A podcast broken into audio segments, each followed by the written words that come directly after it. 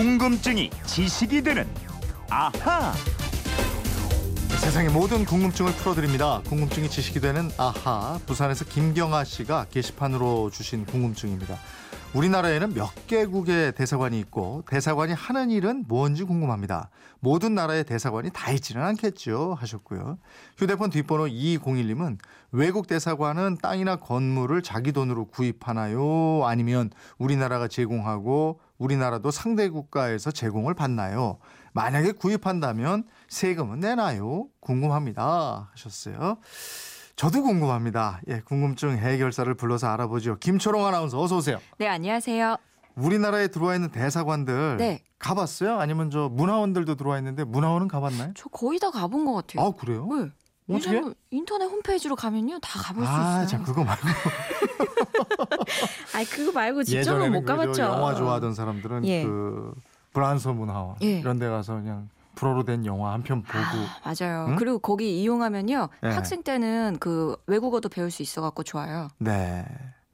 이 이제 유익해요, 그죠? 예, 예. 예. 근데 우선 우리나라에 대사관을 두려면 외교 관계가 수립이 돼 있어야 되는 거잖아요. 아유 그게 순서죠. 음. 외교 관계가 없으면 대사나 대사관도 있을 수 없습니다. 음. 우리나라에 현재 190개 나라랑 외교 관계를 수립하고 있거든요. 아, 그러니까 190개 나라가 그 나라들이 그럼 다 대사관을 우리나라에 두고 있는 거예요? 아니 그렇지는 않죠. 현재 110개의 대사관 즉 공간이 있고요. 네. 이들 나라 중에서 총 영사관을 둔 나라는 네 곳인데요. 음. 중국이 부산, 광주, 제주도에 있고요. 일본이 부산하고 제주도에, 미국과 러시아가 부산에 각각 총 영사관을 두고 있습니다. 모두 7개예요. 어, 그런데 수교는 했지만 대사관을 두지 않고 있는 나라가 한 80개 나라 정도 되는데 예. 이 대사관이 하는 일을 그러면은 어떻게 해요?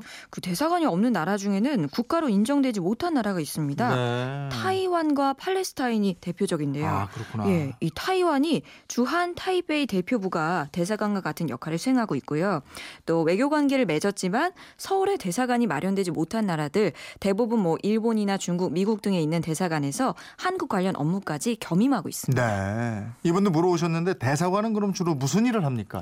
크게 보면요. 우리 국익에 도움이 되는 방향으로 주재국가 외교 활동을 벌이고요. 네. 국제법이 허용하는 범위 안에서 해당 나라에 거주하거나 여행 중인 국민의 보호와 계도, 우호관계 증진 이런 업무를 수행합니다. 네. 그러면 이 01님이 물어보신 내용. 외국 대사관은 땅이나 건물을 자기 돈으로 다 구입을 하거나 빌립니까? 아니면 우리나라가 제공을 해줍니까? 글쎄, 요 사는 것도 같고 우리가 제공을 해주는 것도 같고 이게 참 이게 뭐 어떻게 되는 거예요? 예, 긴가민가 헷갈리시죠? 주한 외교 공간이나 영사관을 개설할 때는 우리 외교부와 먼저 상의를 해야 합니다. 아, 공간이나 관저의 위치가 적합하냐 이걸 먼저 따지기 위해서고요. 이것은 이전할 때도 마찬가지고요.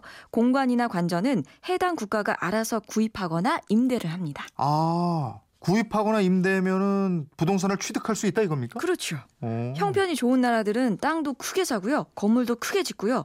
아닌 나라들은 건물의 일부를 임대해서 사용하기도 합니다. 그럼 세금은 어떻게 돼요? 그 사거나 이럴 때 취득세 같은 거 있고 예. 보유할 때도 세금 내고 이러잖아요. 재산세. 예. 아니 그 공간이 업무상 목적이나 또 대사관 직원의 숙소 목적으로 공간 또는 외국 정부의 명의로 취득을 했을 때는 세금을 면제해 줘요. 거. 네. 근데 국제 조약인 빈 협약에 따라서 취득세, 등록세, 재다, 재산세 등이 다 면제가 되는데요. 네. 이 부동산 취득과 조세 면제에 대해서는 상호주의가 적용돼서 우리가 그 나라에 해주는 대로 그 나라도 우리에게 해주게 돼 있습니다. 아, 그렇게 세금을 받지 않거나 깎아주는 거 이런 예. 뭐몇 가지가 더 있나요? 더 있습니다. 차량에 들어가는 기름. 음. 우리나라는 기름에 부는 세금이 많잖아요. 부가가치세, 교육세, 교통세, 개별 소비세 등등 이런 세금이 면제됩니다. 아. 근데 또 무한정은 아니고요. 예. 공용 차량은 한 대당 600리터, 음. 개인 차량용 기름은 한 대당 400리터에 한해서 면세가 됩니다. 음. 또 외교관 면세점에서 면세로 술이나 담배, 생수 등을 구입할 수 있고요. 또 공간의 소득에 대해서 법인세를 면제하고 전기요금, 전화요금의 부가가치세, 주민세 등도 받지 않습니다. 네. 대사들이 사는 대사관저는 성북동이나 이태원 뭐 이런 데 많이 있잖아요. 예. 근데 미국 대사관저는 덕수궁 옆에 있잖아요. 그렇죠. 그럼 이 집도 미국이 샀겠네요. 그렇죠. 어. 서울 정도에 있는 미국 대사관죠. 이름이 하비브 하우스인데요. 네. 멋진 한옥입니다.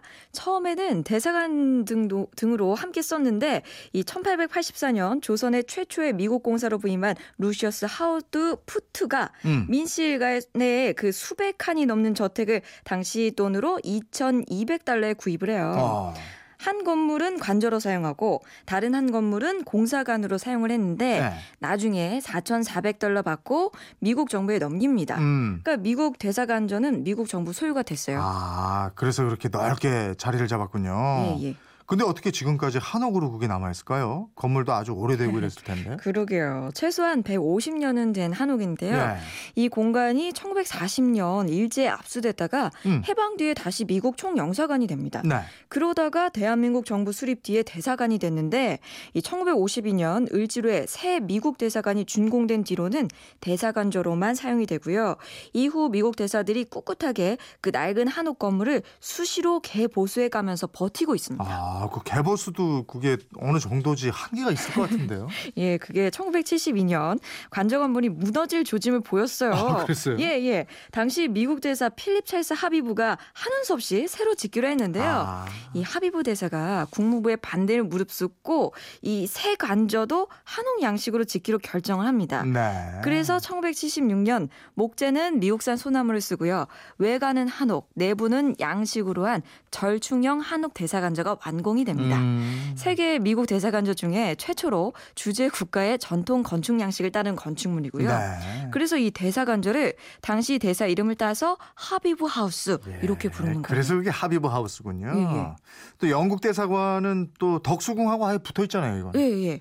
그 이 일대에 미국, 영국뿐 아니라 뭐 캐나다, 뉴질랜드, 노르웨이, 네덜란드, 러시아 이 대사관 등이 자리를 잡고 있는데 러시아는 미국, 영국보다 일찍 이곳에 들어왔고요. 영국 대사관 은 1884년에 이곳에 자리를 잡았는데 당시 235파운드로 땅하고 건물을 샀어요. 예. 또 미국과는 다르게 기존 건물을 헐고 서양식 건물로 새로 지었습니다. 음, 어제 그 정동 야행 축제 때 영국 대사관으로 인해서 끊어졌던 덕수궁 돌담길 걸어본 분들도 많이 계실 거예요. 예, 예. 우리 근대사 이 숨결 많이 예. 느끼고 오신 분들도 많이 겁니다. 아이 못 가는데 끝냈네. 그죠? 예. 아이고 끝나고 알아 이거. 아니 또 한 번 하겠죠. 예, 그때 예. 가보세요. 예. 멋있었을 거예요 아마.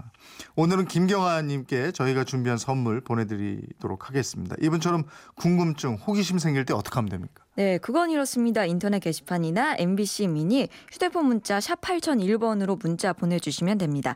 짧은 문자 50원, 긴 문자 100원의 이용료가 있고요. 여러분의 호기심, 궁금증 많이 보내주십시오. 네. 내일은 어떤 궁금증 풀어주실 거예요? 그 우리나라가 자랑하는 된장, 간장 종류 되게 많잖아요. 네. 이 메주 덩어리로 만든 재래식 된장을 비롯해서 뭐 막장, 청국장, 담뿍장, 간장도 뭐 조선간장, 외간장 또 담그는 시기에 따라서도 구분되고 이 장의 이름, 종류 정말 헷갈려요. 네. 이거 어떻게 되는지 한번 따져보겠습니다. 예, 이게 참 정말 세계 내놔도 자랑할 만한 대단한 음식 아닙니까? 이게? 예, 예. 예, 요거에 대해서 또 알아보는군요. 알겠습니다. 담글 줄은 압니까? 먹을 줄 알아요, 먹을 줄. 궁금증이 지식이 되는 아하 김초롱 아나운서였습니다. 고맙습니다. 고맙습니다.